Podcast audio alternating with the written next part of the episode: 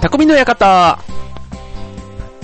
はい、今週も始まりました、匠の館。パーソナリティの川崎匠です。どうもはい、えー、ね、梅雨本番っていう感じですよね。なんかね、よく雨が降っていますが、はい、雨の日のね、肌寒さと晴れ間の暑さということでね、この季節は気温や湿度がね、大きく変化します。ね、こう、体にね、もともとあの、恒常性っていうね、こう、こう一定に保つ機能ね。で、それがなかなかついていかなくなって、この時期ね、結構体調崩してる人、あの、風邪ひいてる人って周り多くないですか？僕の周りね、多いですよ、意外と。うん、僕もね、あの、もともと鼻炎持ちなんでね、よくあの、こう、くしゃみとかしたりはするんですけどね、うん、なんか一瞬ね、風邪を移ったのかなって、こう、周りに心配されたりはしますけども、はい。ただね、やっぱりこの気圧の低下、こう、なんだろう、天候のこの移り変わりもそうだし、気圧が変わるとね、こう気分がね、どうしてもこの梅雨時期ってこう憂鬱になったりね、なんかあの女性とかだとね、なんかホルモンのバランスがどうのこうので自律神経がこうね、あの乱れるなんていうのでね、うん、なんか憂鬱な気分になる人、なる人がやっぱり梅雨の時期が多いなんていう話があったり、あとね、喘息の症状がね、この時期に悪化するなんていうね、あの、話もあるみたいですね。はい。で、あとまあ、気圧が変化することに加えて、あとエアコンもね、まあ、ジメジメしますから、やっぱり除湿とかね、エアコン、クーラー、ね、使う機会増えると思うんですが、またそれがね、なんか神経痛とかね、こう年年齢のね、ちょっと上の方の話なんかで言うと、リウマチとか、ね、なんかそういうのにも響くなんていう。まあ女性とかだとね、結構あの冷えとかがね、あの原因で、あの、よく、こう夏場でもこう膝掛けなんかが手放せないなんていう人も結構いるかもしれませんけども、はい。ね、そんな、じゃあ僕はどうなのよっていうことで言いますと、はい。まあね、至って元気っちゃ元気なんですけど、最近ね、うん、まあこういう天気っていうのもあるんですけど、意外とね、あの、劇団の公演が今度の3連休に迫ってることもありまして、うん、ちょっとね、インドアというか、あんまりこう運動っぽいことを全然やってないんですよね。そうすると逆にね、あの、たまにこう走ったりすると、そう、関節が痛くなるというかね、なんかこう うん、やっぱりね、ブランクはね、悪とスポーツに関しては特にね、そのブランクを悔やむというか、やっぱりね、コツコツコツコツね、少しずつでも続けといた方がいいなっていうふうにね、特に思いますね。はい。ということで、ちなみに今関節痛と言ったのにね、関節痛の方におすすめサプリメントはね、グルコサミンっていうのが入ってるね。これあの、すり減った軟骨を補強する作用があります。はい、あの、サプリメントでもし関節が痛いという方はぜひ軟骨を強化するグルコサミン入りのサプリメントをお選びください。はい、ということで今週の匠の館ですけども、はい、まあね、ちょっとあの、梅雨が明ければね、いよいよ夏到来ということで、うん、まあ関節とかね、痛いとかね、ちょっと体調がぐずぐずしちゃったなっていう人もね、夏にはこう、元気いっぱい、こう、どんな過ごし方をしようかなと考えてる方たくさんいると思います。僕も旅行の予定とかもね、もう早速いろいろ組んでいますけども、はい。で、その中で、ちょっとね、なんかスポーツの類で、例えば初めてなんかこういうのをやってみるっていうのも面白いかななんて思いまして、初めてやる、ほにゃらら。まあ、ほにゃららはスポーツですね。それを今日は2つ、初めてスポーツということでね、えー、お伝えしたいと思います。今日の匠の方は、初めてのスポーツ、よろしくお願いします。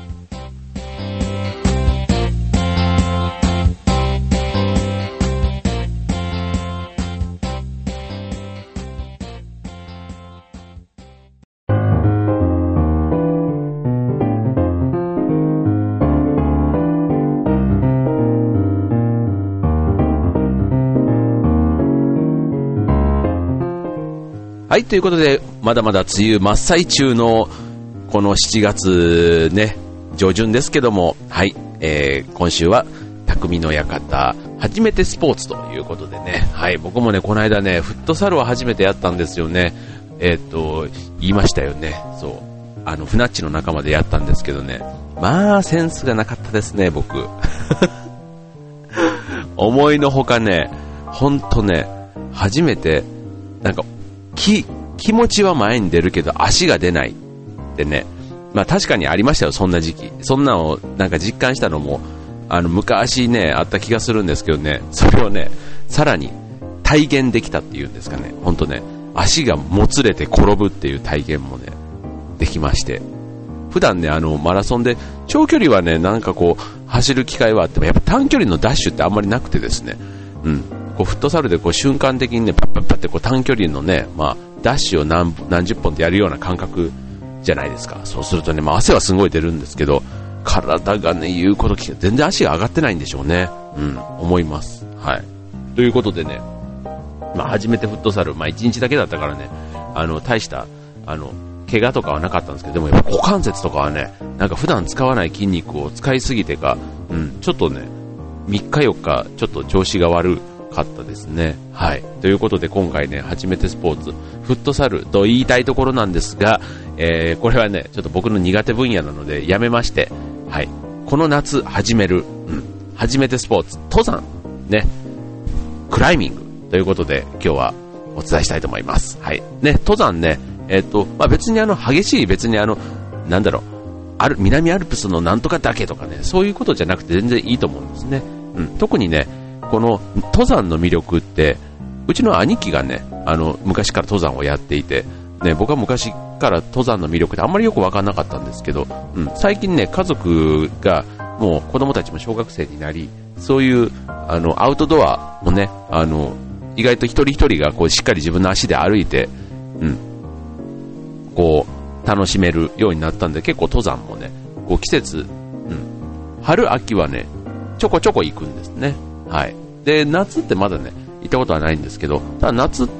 てね、こう、当然、登山だと上の方に行きますし、まあ、周りが森、ね、緑いっぱいじゃないですか。すごくね、気持ちいいんですよ。うん。で、こう達成感とか、あとその森、スピリチュアルな雰囲気っていうのかな？あの樹木がこう生い茂っていて、あの、なんだろう、もののけ姫だとかね、この間、うちの後輩が屋久島に行ってきたんですね。で、屋久島の写真を見せてもらったんですけど、なんかね、こう、苔一つとっても、すごく神秘的というか、美しいなという話をしてて、確かにね、夏の森って一番こう、森が、山が活気づく季節じゃないですか。うん。だからね、その自然の、なんか、強さというか、うん、美しさからこう、スピリチュアルな、こう、雰囲気を醸し出すんだと思うんですけども、うん、そんな体験がね、できる登山っていうのは、まあ、女性もすごく最近多いですし、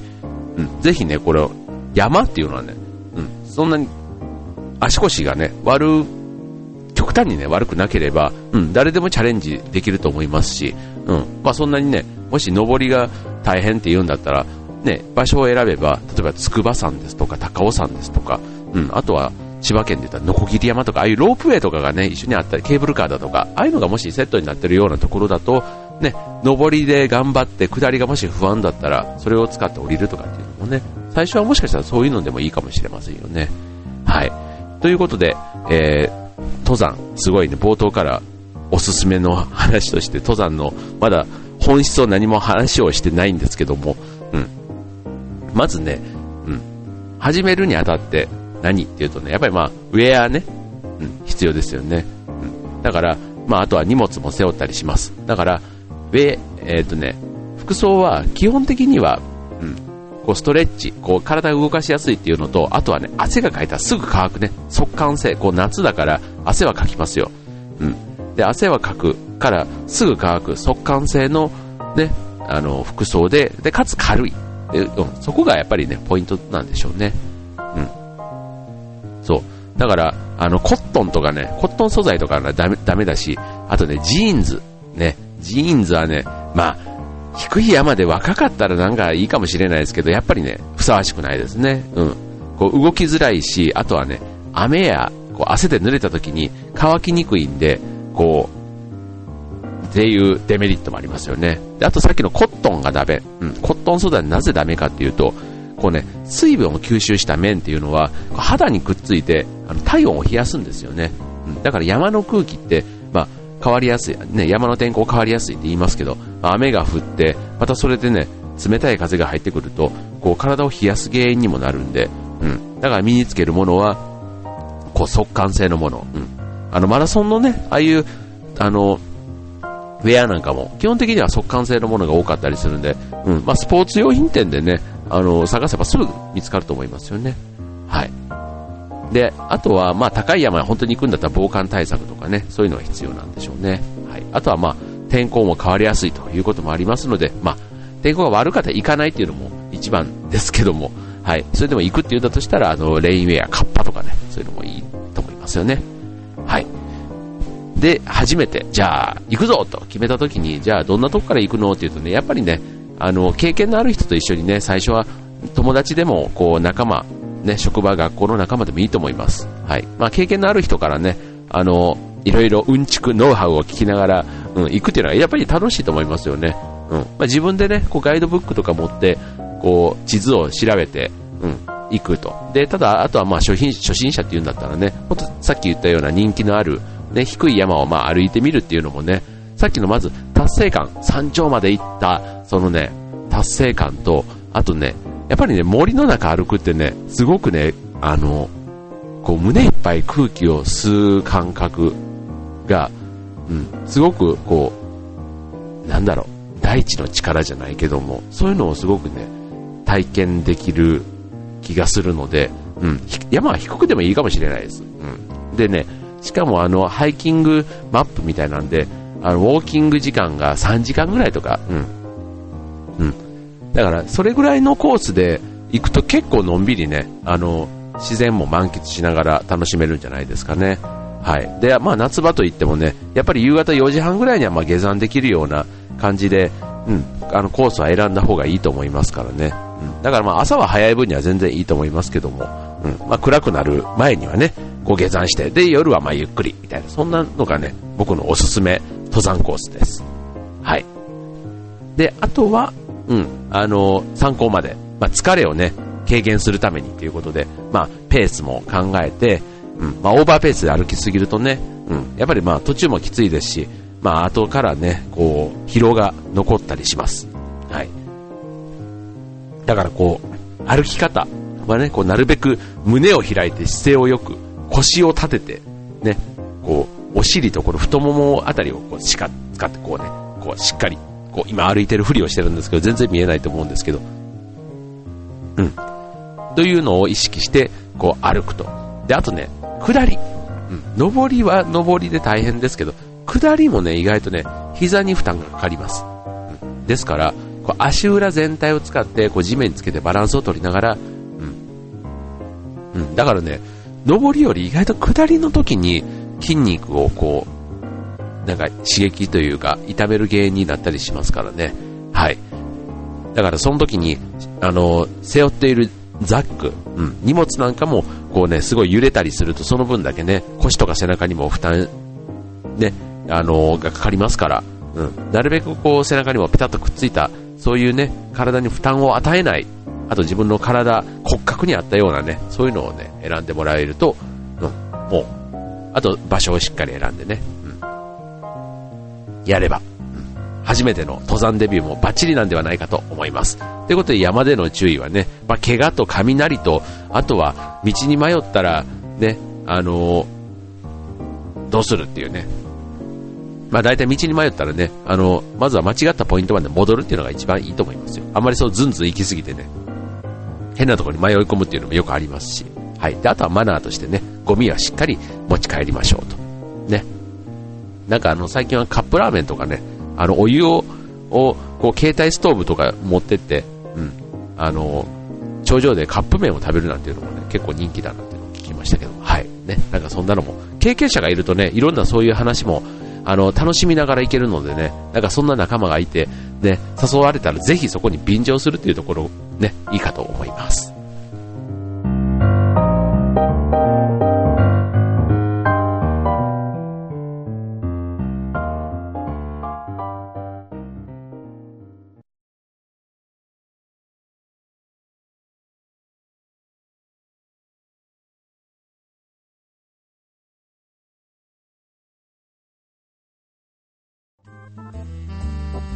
はい、ということで、匠の館、今週は、匠じゃなくて、えっと、初めてスポーツということで、えー、話をしています。はい、ということで、二つ目のスポーツ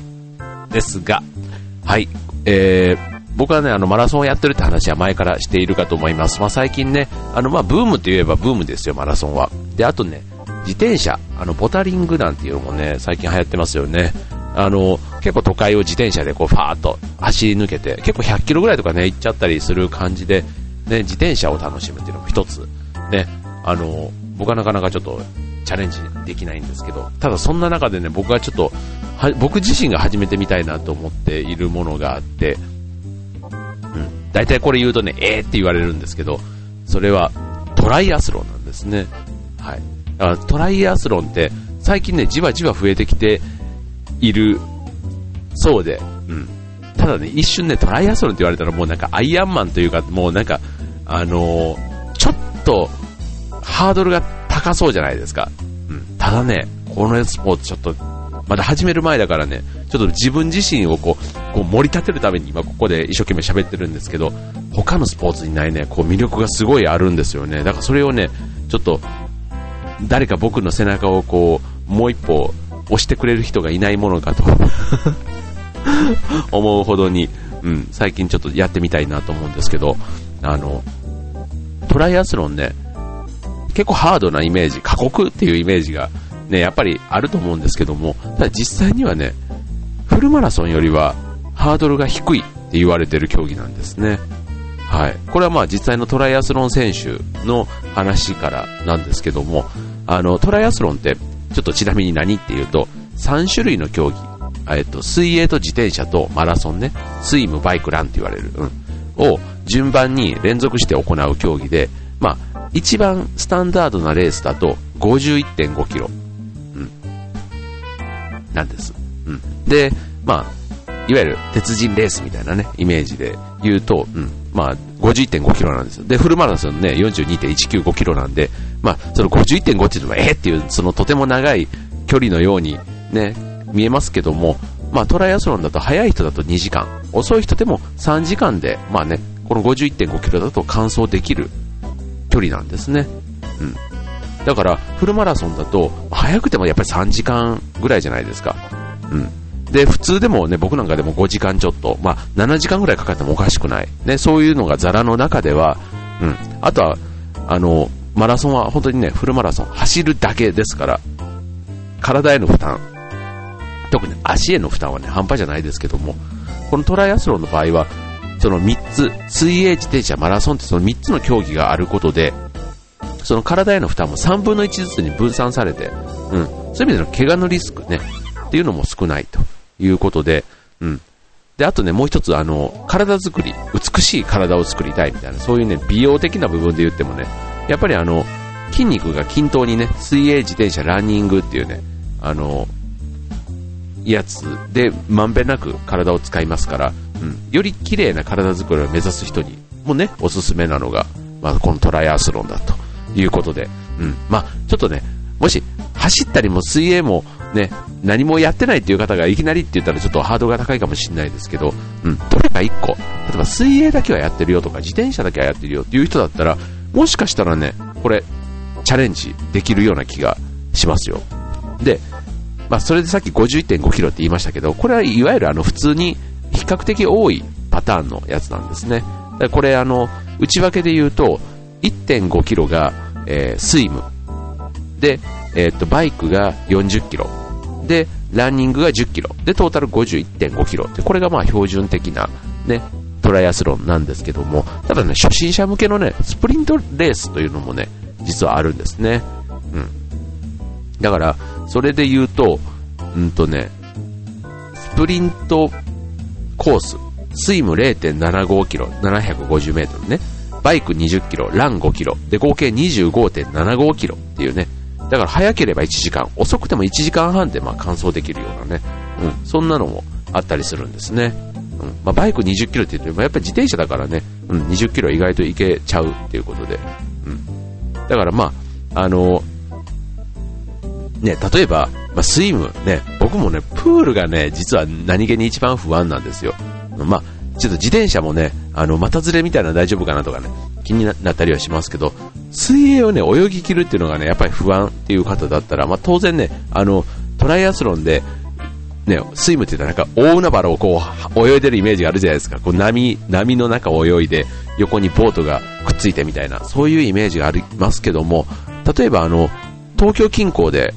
の近郊で行われるやつだと、昭和記念公園とかだと、例えば、あの、流れるプールの中で水流を止めてレースをやってるところでもあったりするみたいで、うん、そうすると、プールだったらね、まあ、レースでもあの足がつくし、ね、安全だし安心ですし、うん、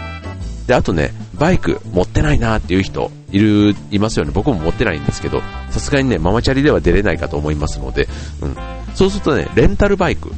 ね、貸してくれるとことか、うん、あとはまああの前かごがなければねあのマウンテンバイクとか普通の自転車でもいいよっていうところもあるそうなのでいわゆるレース用のねロードバイクが高くてなかなか買えないなという人も、うん、まずはあのレースに出てみたいと思えば、いろんなちょっとネットとかでも調べてみれば意外とねチャレンジできるんだっていうのをね僕は最近知ったのでちょっとあの一番ね短いパターンで言ったらねスーパースプリントディスタンスっていうねあのトライアスロンのパターンがあってさっき25.75キロという話をしましたがこれはさらに短い12.875キロというね短いでしょ泳ぎがね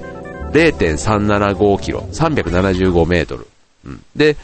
えー、とバイク10キロ。でランニング2.5キロ。ってことで12.875だから3、40分で終わっちゃうんですね。はい。そんな感じのレースもあったりします。から、うん、まずはね、うん、うん、なんか初めてっていうことでね、やってみたら多分自分の中でなんかちょっと感動するものがあるんじゃないかななんて思ったりはしてるんですけど、はい。なんかこれぐらいからだったらね、まずなんか始められそうな気がしませんか？はい、ちょっとね、もしどなたか、あのー、トライアスロン、ちょっと僕もまたね、初めてなんでね、ちょっと準備どうしようかなとか思ったりもしてるんですけど、ぜひね、ちょっとチャレンジしてみたいスポーツです。どなたかやってくれる人いたらお声掛けください。お願いします。